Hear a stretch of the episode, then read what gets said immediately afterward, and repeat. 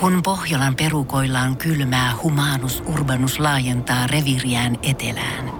Hän on utelias uudesta elinympäristöstään. Nyt hän ottaa kuvan patsaasta Samsung Galaxy S24 tekoälypuhelimella.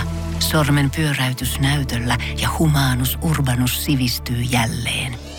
Koe Samsung Galaxy S24. Maailman ensimmäinen todellinen tekoälypuhelin. Saatavilla nyt. Samsung.com. Voise.fi.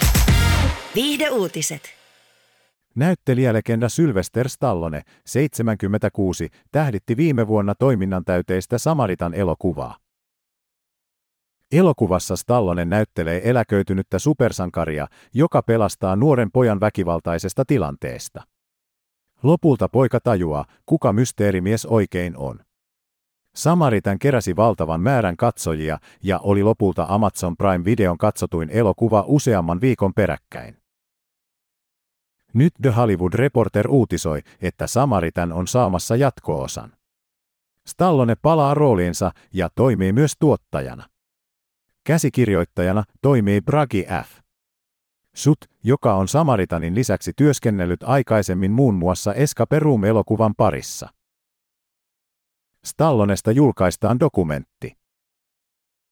Stallonen elämään voi tutustua tarkemmin 3. marraskuuta, kun Netflix julkaisee miehestä nimikkodokumentin. Dokumentti kertoo altavastaajasta Hollywoodin legendaksi nousseesta Sylvester Stallonesta, joka pakeni kovaa lapsuuttaan elokuvien maailmaan. Stallonen läpimurto tapahtui Rocky-elokuvassa ja lopulta hänestä kasvoi yksi Hollywoodin tunnetuimmista ja parhaiten palkatuista action-tähdistä. Voise.fi. Kun Pohjolan perukoillaan kylmää, humanus urbanus laajentaa reviriään etelään.